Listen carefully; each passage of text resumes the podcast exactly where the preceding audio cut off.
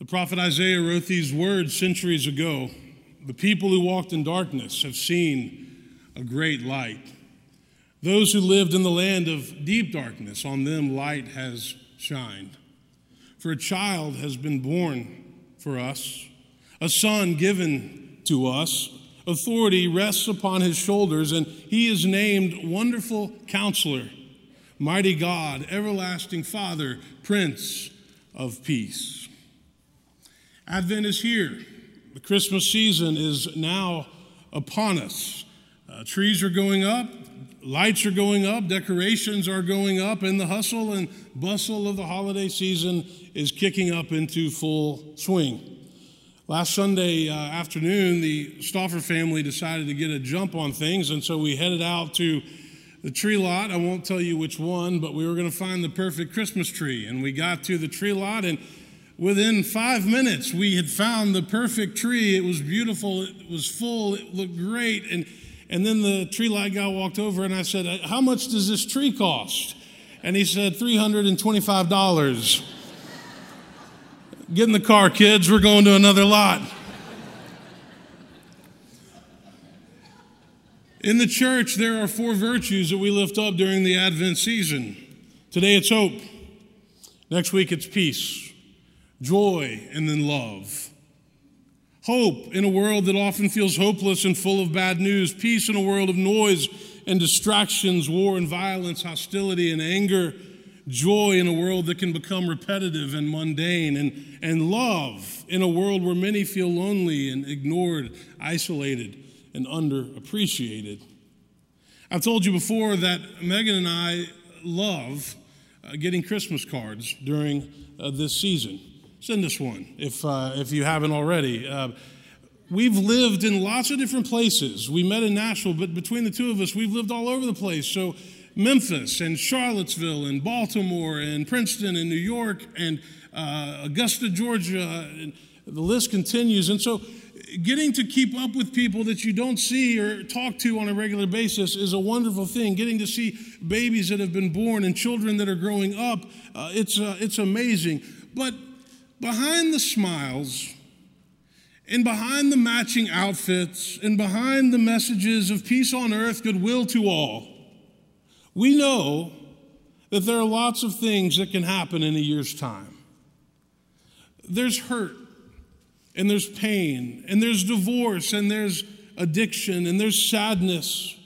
And so Christmas cards bring cheerful greetings, but usually we know that there is more to the story. Uh, sometimes people will include a piece of paper with their card and will tell you what they've been up to the past year. Sometimes it's a little too much, to be honest, but they'll say, This is what our family's been doing, and this is what the kids are, are doing.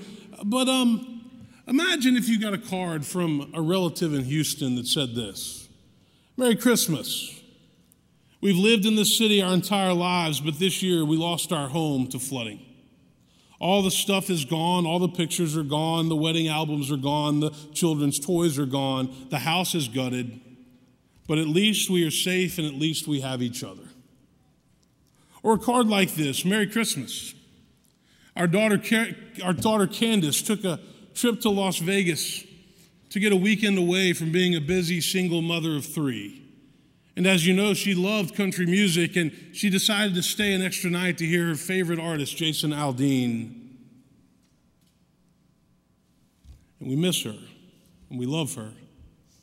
But this Christmas, our grandkids don't have a mom and we don't have a daughter. Or this Merry Christmas. Somebody walked into our church a month ago and killed 26 people. We really don't understand why. We lost family members, we lost close friends, and we're trying to hold it together and keep hope alive.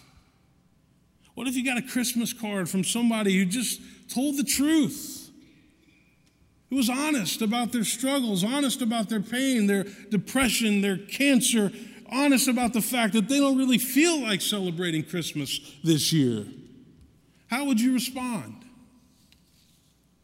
You see, this is why we need Christmas.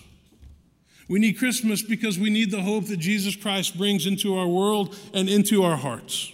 We need Christmas because we need each other when terrible things happen. We need Christmas because we're tired of turning on the TV and seeing the incivility and the sexual harassment suits and the name calling and the nuclear threats. Because, you know, over time we become uh, desensitized to it and paralyzed by fear.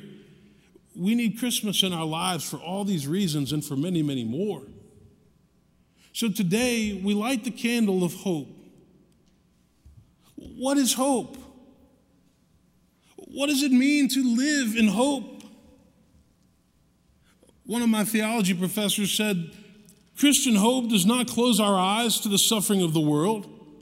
On the contrary, Christians believe that God cherishes the world, has created and redeemed it, and wills to have abiding communion with it.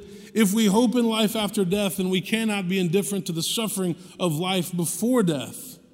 He said Christians are to proclaim the gospel and work with imagination and energy for the realization of many little hopes, for more justice and for more peace, for more compassion in our families, in our communities, in our churches, in our nation, and in our relationships.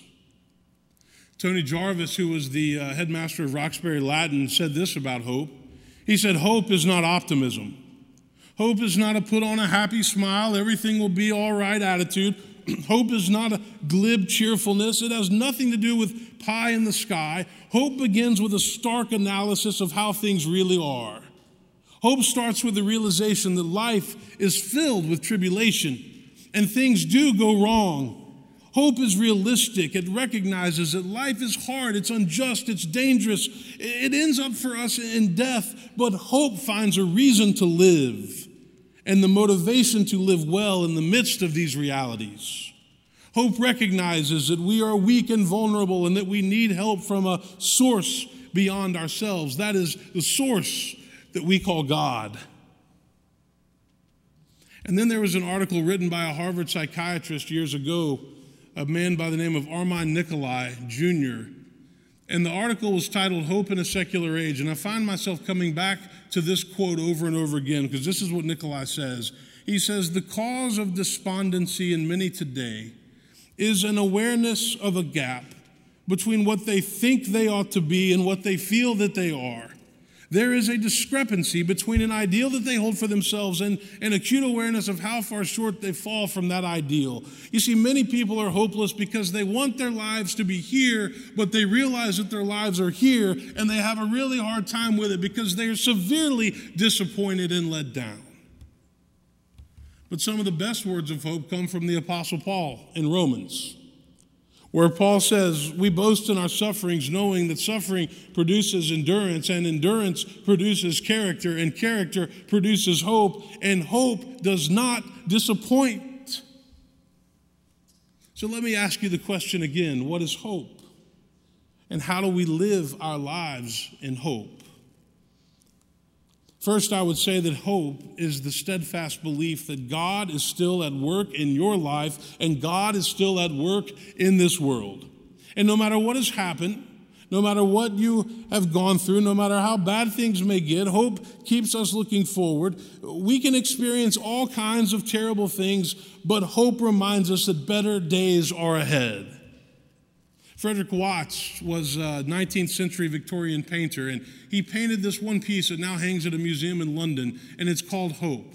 And it depicts a beautiful woman sitting on the top of a globe, and she's blindfolded, and she holds in her hand a lute, and she, she plays one string because all the other strings are broken. She plays one string triumphant over the world's sin and sorrow, pain and disaster, and that is what hope is. It gives you a feeling of inner peace and security and joy in life no matter what is going on and no matter what you're going through. And hope believes that God is still at work in our lives and in this world. The second thing that I would say, and I've been thinking about this a lot in recent weeks, but living in hope is the opposite of living in fear. I really do believe that there are two basic ways that we can live life, and to a large degree, it's a, a, choice. And of course, there are shades of both of these. The first I would describe as the way of fear. It's where life is a burden, and people always let you down, and nothing is ever good enough, and life is unfair. And this approach is grounded in cynicism and negativity and pessimism and disappointment, and fear becomes the dominating emotion, and anxiety seems to rule the day. There's always somebody out to get you, or somebody out to screw you over, or to hurt you, or to take what you have. And with this approach, you never get the credit or the recognition you deserve, and you take your blessings for granted, and you develop a sense of entitlement, and you complain often, and you point your finger at other people because they're always the, the source of your problems. This type of choice is really good at playing the victim and fighting change. And to be honest, this can be and is a very miserable way to live. The second way is the way of hope. And with this approach, life is exciting and life is an adventure, and others do not control you. Joy is found in the small things. Nothing is taken for granted, and every day is viewed as a, as a gift, as an opportunity you don't get bogged down with the past or become obsessed over the future. People who live this way learn to count their blessings. And, and, Thanksgiving is not just a holiday once a year, it's a way of life, it's a way of being. And the fruits of the Spirit are important things like patience and kindness and gentleness and generosity and self control. You see, this approach, this living in hope, tries to make the most out of any situation. This approach involves a healthy recognition that many things are out of our control, and that's perfectly okay. But this second approach to life is one of uh, it's one that generates warmth and compassion and a sense of, of being real and authentic. And fear is kept in check. And, and there's steps taken to reduce anxiety and stress. And experiencing inner peace becomes really important, and we're going to talk about that next Sunday. These are the folks that serve and they give back and they move beyond narcissism and selfishness to where they, they really exist to help other people. I think that living in hope is a choice that we make, and it's a healthy choice, but there are way too many people in our world that are living in fear, and they're miserable. Lastly, I would say this hope reminds us that the darkness never lasts. Or as John writes so eloquently in the fourth gospel, the light shines in the darkness, and the darkness did not overcome it. You know, when Jesus was born in Bethlehem of Judea, Matthew tells us in his gospel that it was a world of poverty, heavy taxes, tyrannical rulers like Herod were putting babies to death. In fact, if you read the account, it says that he, he, he, went to the wise men and said, Go and find this baby and tell me where he is so that I too can come and worship him. Well, he didn't want to worship baby Jesus, he wanted to kill him. Herod lived in fear. He viewed the baby as being a threat to his crown. The literature of that time says that the Israelite people lived with little hope of the future. One writer even said that the world was perishing and rotting and decaying and reaching its end. And so it's no wonder that in foretelling the birth of Christ, the prophet Isaiah writes these words The people who walked in darkness have seen a great light. Those who lived in the land of deep darkness, on them light has shined.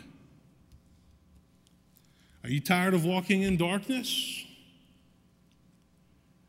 There's still a lot of people walking in darkness the darkness of depression, the darkness of addiction, the darkness of divorce, the darkness of loneliness, the darkness of worry and fear, the darkness of financial struggles, the darkness of unemployment, the darkness of cancer and terminal illness.